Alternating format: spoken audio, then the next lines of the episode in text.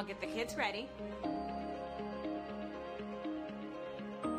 We'll go into the office. I'll go out on the field. Put in my eight hours. and earn one day's pay. But today it's not about me.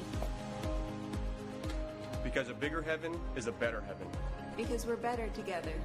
Because save people, serve people. We'll give our one day.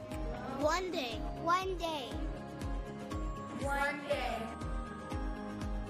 One day. One day. One day. One day. One day. One day. One day. To transform their everyday.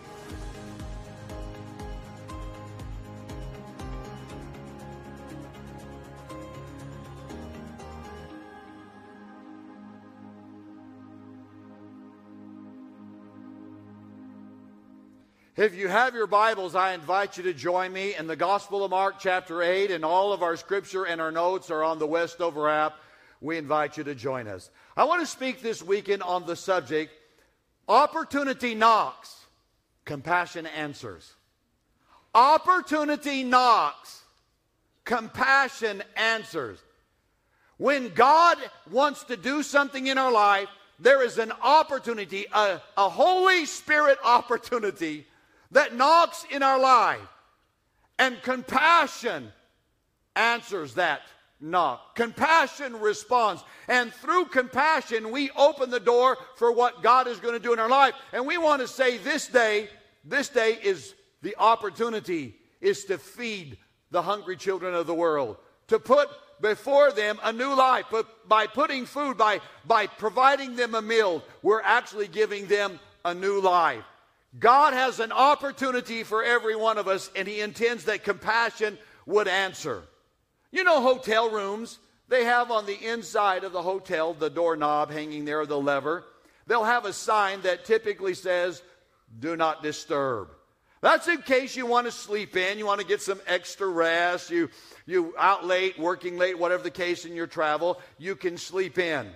Now, used to be, used to be on the other side of that do not disturb sign, it typically had another message which said service requested. So you could put on the outside of your hotel room, whether you wanted to sleep in, do not disturb, or if you were out early and you wanted your room cleaned early, you could put the sign service requested. Now it's become the custom in the last few years that that the sign only reads, Do not disturb.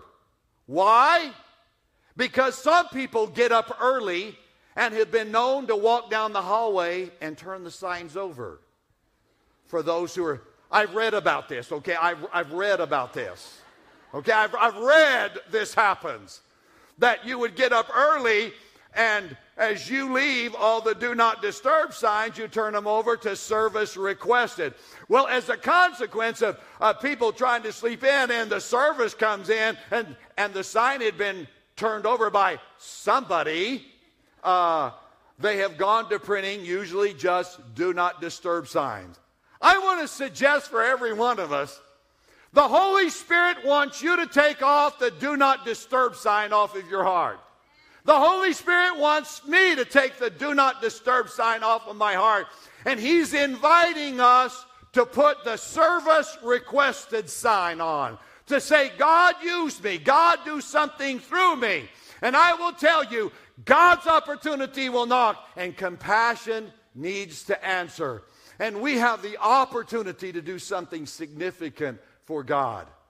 In the Gospel of Mark, chapter number 8, if you'll join me there in the scripture. The Gospel of Mark, chapter number 8. Let me just set the scene. This is the miracle we called feeding the 4,000. Wait a minute, you said I thought it was 5,000. There is a miracle of feeding the 5,000 in Scripture. This is the other miracle of feeding the 4,000, typically less known. We find it in the Gospel of Mark, also in the Gospel of Matthew. Now, what is significant about this? That at the time of the feeding of the 5,000, that happened in Israel. If you're familiar with the Holy Land, those who have gone to Israel with us before, you know on the western side of Galilee, that is Israel. That was the region of Israel where Jesus ministered. But in the days of Jesus, on the eastern side of Galilee was a region called Decapolis. You probably have read that word in the Gospels before. Decapolis. This was, this was outside of Israel at the time of Jesus. It was across the border, it was on the other side. These were foreigners, they were not Jewish people. And on the other side, outside the border, in a region called Decapolis, is where this occurs. Understand your next opportunity may be across a border, maybe across a barrier, maybe in a new train of thinking maybe in a new area. Some of us say God has to do it this way, or God has to do it this way. He's got to bless me in this career. Could it be God is calling you to cross a border, as it were, to cross a barrier, to cross and think different, do life different, do your marriage different, do your home different, do your heart different? Is God calling you to a cross a border into another area? Is that God's opportunity? Well, let's look in the Gospel of Mark, chapter 8, and verse number 1 and following. It says, During those days, another large crowd gathered. Notice that word, another. I'll come back to it. Since they had nothing to eat, Jesus called the disciples to him and said, I have compassion for these people. They have already been with me three days and have nothing to eat. If I send them home hungry, they will collapse on the way because some of them have come a long distance. His disciples answered, but where in this remote place can we, uh, anyone get enough bread to feed them? Verse number five, Jesus says, How many loaves do you have? Here it is, the disciples. You said, Feed them, Jesus. The tamale shop is closed. It's on Sunday. We, we can't even go to Chick fil A. The grocery store is gone. we cannot do this. And then Jesus says, How many loaves do you have? Have you ever have you ever tried to, to pass the buck when God speaks to you? Has God ever talked to you? You say, Well, I will when my husband does. I will when they do. When my coworkers start being nice to me, I'll walk in the Spirit. Have you ever tried to pass the buck? Yes, that's exactly what the disciples did. And Jesus says, How many loaves do you have? They said, Seven. Verse 6 he told the crowd to sit down on the ground, and when he had taken the seven loaves and given thanks, he broke them and gave thanks for the disciples to, to gave to the disciples to distribute to the people, and they did so. When they had a few, excuse me, they had a few small, small fish as well. He gave thanks for them also and told the disciples to distribute them. The people ate and were satisfied. Afterwards, the disciple picked up seven basketfuls of broken pieces that were left over. About 4,000 were present. In the feeding of the 4,000, Jesus is teaching us here there's an opportunity that will knock, and compassion must answer when God sends that opportunity. And there are three insights I want to deposit in our heart today concerning this lesson that speaks to every one of us. The first thought I want to share with you is when opportunity knocks, look forward, not backwards. When opportunity knocks, look forward, not backwards. Notice verse number one. During those days, another large crowd gathered. Did you ever notice the word another? Another large crowd. What does that speak of? Because just a few days before this, there was the feeding of the 5,000. And here it is, it says another large crowd gathered. But now they're in Decapolis. And I mean, when you're in Decapolis, who wants to brag about feeding 4,000 when you just fed 5,000? I mean, how can it get any better than the 4,000, than the 5,000, and now we're at 4,000? And sometimes, you know what we do? We say, oh, I've already done that. Oh, well, we, I've already responded to that. I did that one time. God speaks to you. God talks to you, and you say, yeah, back then I did. Remember back then, no doubt the disciples were thinking, oh, Jesus, we, we, we, we were part of the feeding of the 5,000. We've done the big thing once and for all. We've responded, we've replied. And Jesus drills down and he begins to tell them, And I want everyone in here to hear this. The Lord would say to us today, for every one of us, there is a fresh another. There was another large crowd. There was a fresh another. You say we've done it. There's an another. There's another coworker God will send for you to influence. There is another degree level God wants you to go to. There is, an, there is an, another uh, business venture you should launch. There is another moment. There's another chance. There is another that God has for every one of us. And sometimes we shut down and say, you know, it's all right to have my bachelor's degree, and God's saying, go get your master's degree. There is another God wants to use. There is another that God opens up in our life. For every one of us, God has an another. What is, what is your another? What is the thing that God is stretching you into? And I would encourage us don't miss what God is doing now because what you've done in the past. The previous. You know, sometimes we sometimes we let failure rob us from our future. Do you know what we also do? We can let success rob us from our future. Oh, I've already been there and done that. I've tried that. I mean, look what I have.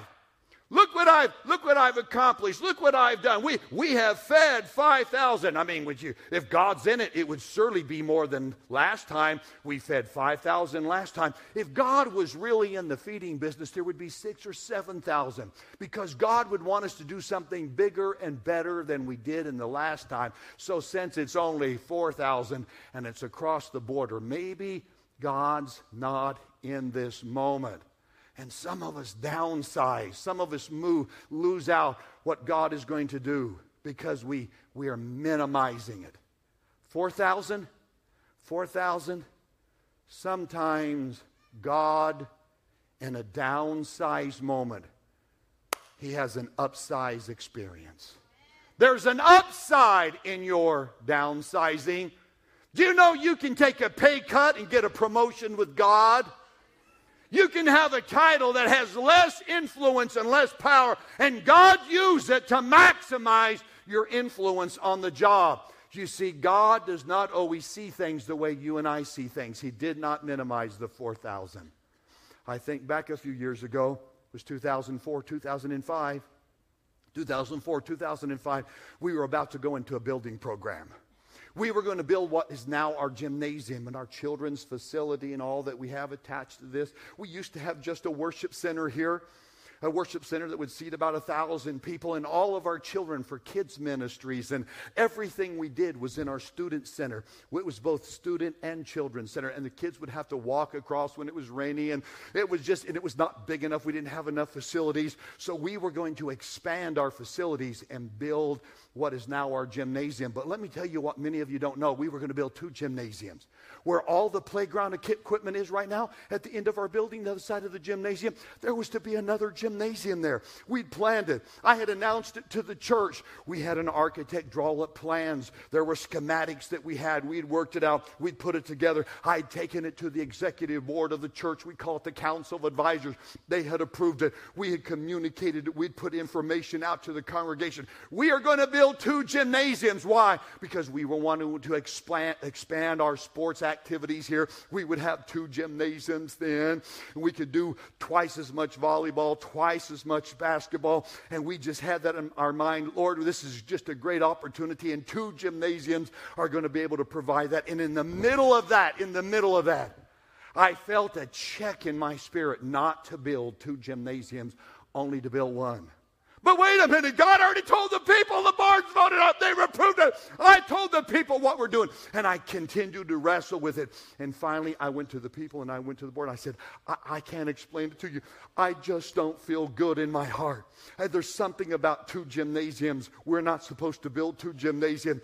We're supposed to only build one. So we redesigned the building and we only built one gymnasium. We started construction in 2006.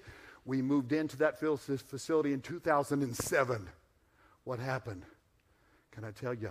Look forward, don't look past. God, God, don't ever minimize what God is doing. Don't ever think because it maybe looks smaller, God's not in it. Right after we moved in it, 2008, 2009, the Great Recession came to our economy. And the property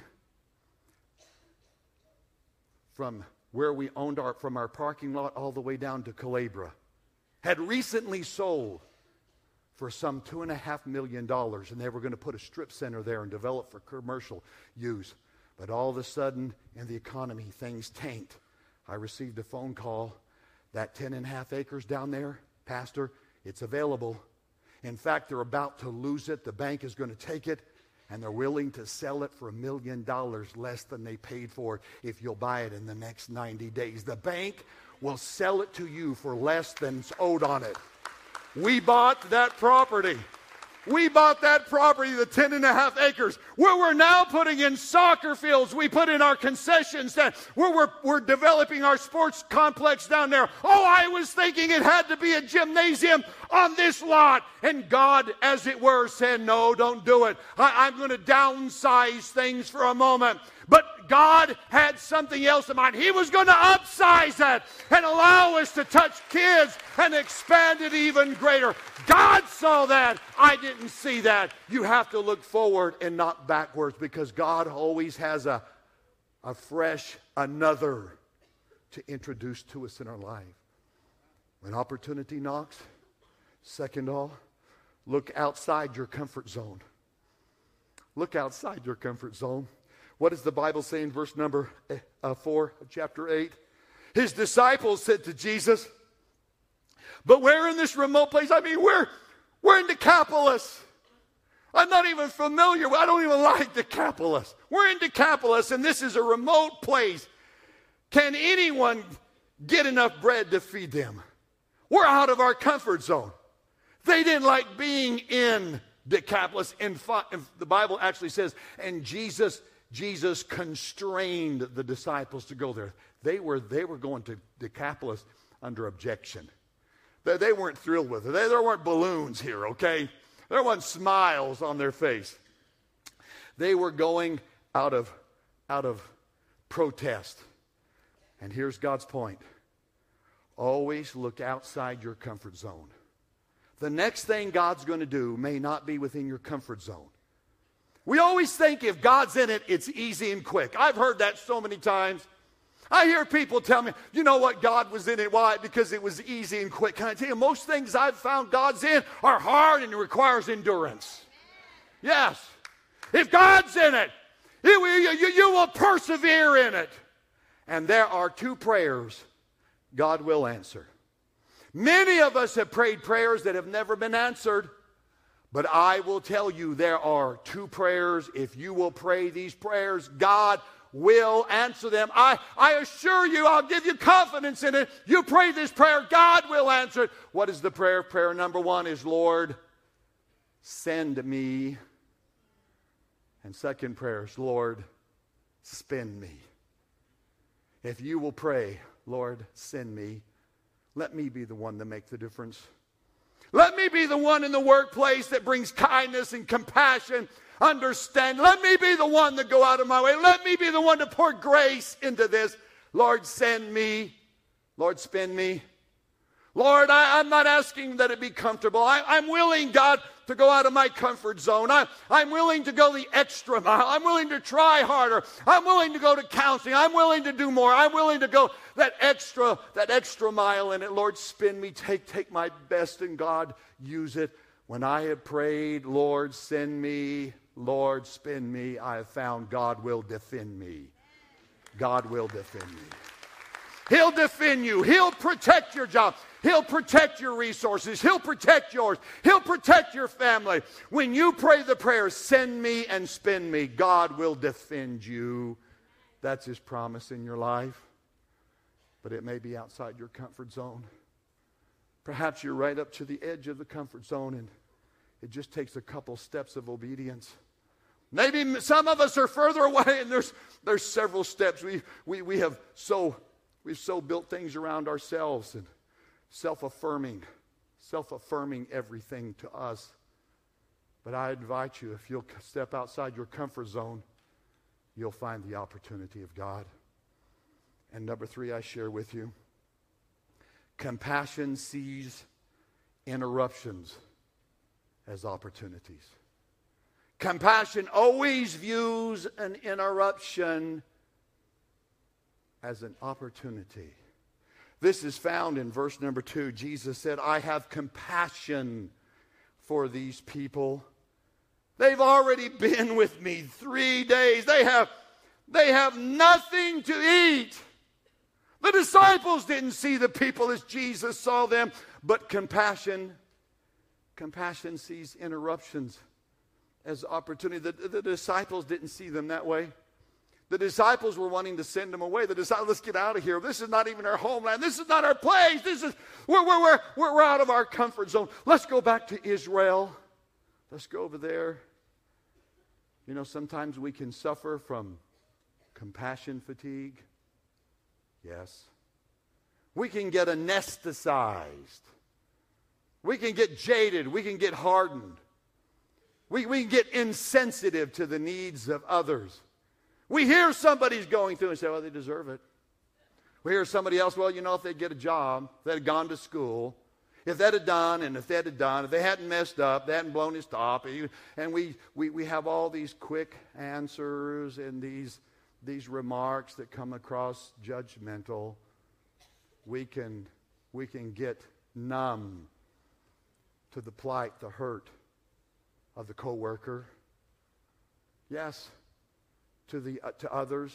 There's so many needs. I can't meet every need. I do all I can. I'm, I'm doing my best. Someone else should do it. Compassion fatigue. Compassion fatigue is, is when I see as an intrusion that which is close to the heart of God. If it's close to the heart of God and I see it as an intrusion, I'm suffering from compassion fatigue. The scripture says, and, and Jesus had compassion, and he asked the disciples, How many loaves do how many loaves do you have? Now we're taught today, the buzzword today is the word tolerance. You're taught it in school, you're taught it in, in HR departments at work. It's the it's it's it's everywhere. We ought to have we ought to have tolerance. We ought to have tolerance.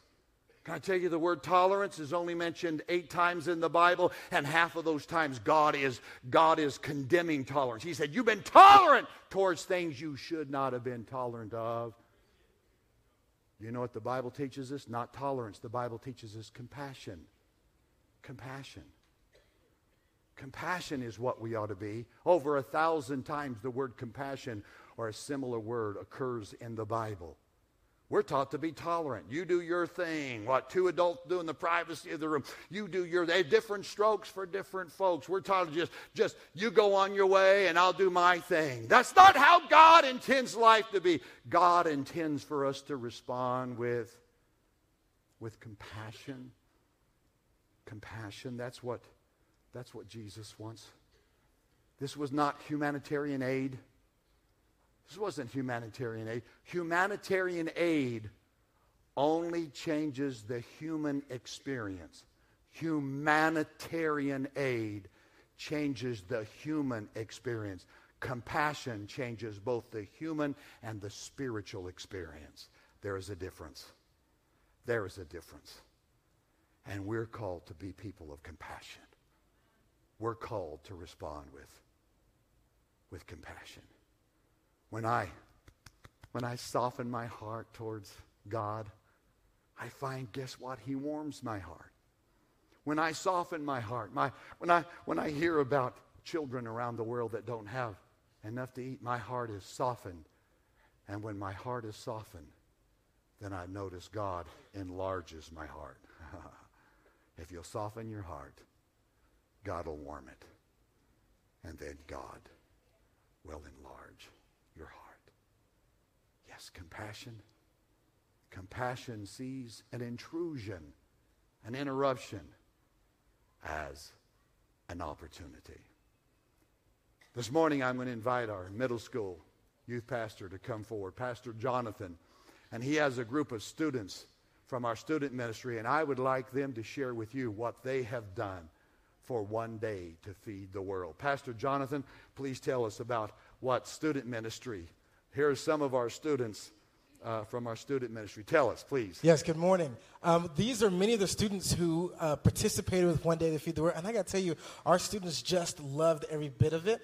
Uh, we challenged them to do something creative this year for One Day to Feed the World. And so many of our students found creative ways. I talked to a young lady today who created jars in, in the shape of superheroes and sold them and got $80. We had a high school, a couple high schoolers who got together and they decided they're going to do a car wash. So they called their parents, called their friends, and they did a car wash at one of the local areas, and they raised hundreds of dollars for one day to feed the world. We also have a middle schooler who decided that she was going to raise money by running. So she got donations based upon how much, how many miles she ran a week. And as she was running after school, some of her students who don't even go to the church asked, well, Why are you running? And she said, I'm running for One Day to Feed the World. And they started joining with her to donate and raise money as well. And so our students have done, yeah, students have done a great job. And this is just a sampling of some of the students who participated in it. And so over the month, we have been able to raise between middle school and high school both $3,170 just with our middle school and high school students. And you know, high school and middle school ministry because of what you've done. There will be 26 children in 2018 that will be fed every day, 365 days next year. Thank you. Thank you. Thank you. God bless you. A world changer. Thank you, Pastor. I'm going to invite Pastor Will, our kids ministry pastor, with some of the kids from kids ministry, come out and share with you what kids ministry have done for one day to feed the world. Pastor Will. So, for the last month, we've had a lot of fun learning about One Day to Feed the World. And really, what we tried to do is we wanted to shift the mindset of our kids because we want to create Christ followers who are generous. And we know that kids don't punch a nine to five job and they're not making a paycheck every week. But if we can get a kid to think outside of themselves and see how they can impact other people, we can see some really cool things happen. We saw one of our preschoolers who, uh, she's four years old. And so she went home and she got onto this idea of, I want to feed other kids. And so she went home and she cleaned out her mom and dad's couch. And then she went over to her grandma's house and she cleaned out their couch. And then she realized, oh, their purses have money too. I'm going to clean those out. and she got this big old gallon Ziploc bag. The poor thing, she could barely carry it in. She's like, I feed kids now. It was just a wonderful thing. We had a second grade boy who uh, decided, I want to sell things to try to help out kids in other countries started selling coffee and juice to his neighbors in the morning, made $52 selling coffee and juice wow. so he could feed other kids. So it's been a lot of fun seeing how kids can think outside of themselves and see how they can impact others. So far, we've raised a little over $1,200. We can feed 10 kids for an entire year. Thank you so much for partnering with us and helping our kids see how they can transform someone else's world. Kids, I tell you what, we're so proud of you for what you've done. What you've done, you're going to feed 10 children next year. Every day they'll have meals. And these are kids that would not have had a meal. These are kids that would have gone without. Thank you. Thank you for what you've done. We love you. We appreciate you so much. God bless you.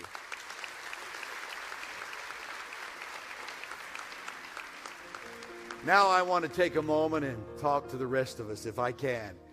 I want to invite all of us to stay. Please do not leave. We're, we're going to receive an offering. Then, following that, the worship band is going to come up for a closing song, and then I will bring a formal dismissal to this service. So, if you would be so kind to stay with us until the formal dismissal, we would appreciate it so much.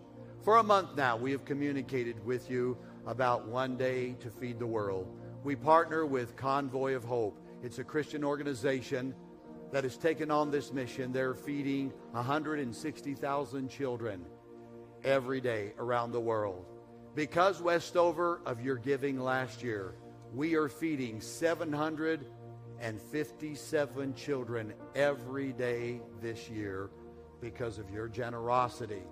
Convoy of Hope is unlike many uh, nonprofit organizations. It's not uncommon for a nonprofit organization, a secular nonprofit, to have 60% of all of their income goes in administration and overhead, and some 40% actually get to the need. Convoy of Hope brags appropriately. that for every dollar given, 94 cents reaches the place you gave it. They have six cents on the dollar for overhead.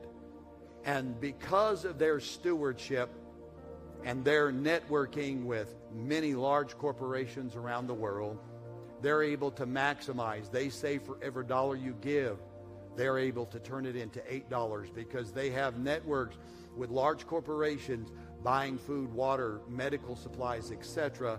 And that dollar is leveraged, multiplied many times over. I want to thank you, Westover, for your giving. And I'm going to give you the opportunity to share one more time. Whatever you give, it'll come from your heart. You see, giving comes from the heart. It doesn't come from excess, it comes from our heart. And I'm going to invite you today to give from your heart. And whatever God lays on your heart, if you choose to give today, will be something that God will honor. Many of us have taken on the challenge. We're going to work one day this year, one day to feed the world. And many of us are going to give one day's wage in order to feed the hungry children of the world. I've stood before you before, Westover, and you've replied with compassion. When I told you about a, a village in Nairobi, Kenya, there were children living literally in a, in a field, in a waste, waste dump, trash dump. These kids would never get an education. You responded and you gave $110,000 and we built a school. And I'm going there the first part of January to dedicate that brand new school that these kids that were, were living in the trash heap now, now will have meals given to them and they can get an education. We're giving those kids a new life. When I went to Swaziland, Africa, and I began to tour with One Child Matters and began to look at the needs they have there. I went to care center after care center. These are little schools. They typically have about 100 to 125 students in each one. They're dotted throughout the out throughout Africa near little villages. And I was in Swaziland and I visited village after village and I went to care center after care center and I noticed something was missing. There were no playgrounds. These were kids that have never gone down a slide can you imagine growing up as a, as a child and never being on a swing, never being on a teeter totter, never being able to play and have playground? I came back and shared the need with you. You gave an offering of over $25,000 and we put we put playgrounds in every care center I visited. They came in with crews and welded together and heavy uh, pipe they put together because the, the, these are going to made to last. Because I'll tell you, you, you can't imagine how many children in Africa you could get on one teeter totter. I, I got 17 on one with me one time. I went back to look at their playground, and now there's smiles on those kids' face because you gave. I went to an orphanage in Swaziland, and they had no hot water for the kids to bathe where the children were living. You say, well, hot water is a luxury, it's not a necessity until you don't have hot water. I asked, what would it take? And they said it'd take $15,000. That's why we can't afford it. I said, then you put it in. I'll take that need to my church. In my church, we're going to put hot water there. We're going to give them a, warm, a kitchen where they can serve warm meals. And then I asked him at the, and I'm going to try to do this very delicate. I, am I'm, I'm going to share the details with this very delicate. I said, what else needs do you have at this, this orphanage? And with a forlorn look on their face, they say, the thing that tortures their heart, out in this village at night, men crawl in the windows and abuse the little girls.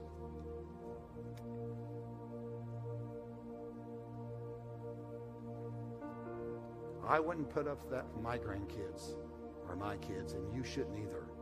I said, then what can we do to stop that? You see, there's no police department, there's no sheriff's department. We're talking about in the middle of Africa and a, and a distant village. They said if we could put a fence and razor wire on the top, we could stop that. What does it cost? $8,000. I said, my church will buy it. Order it today.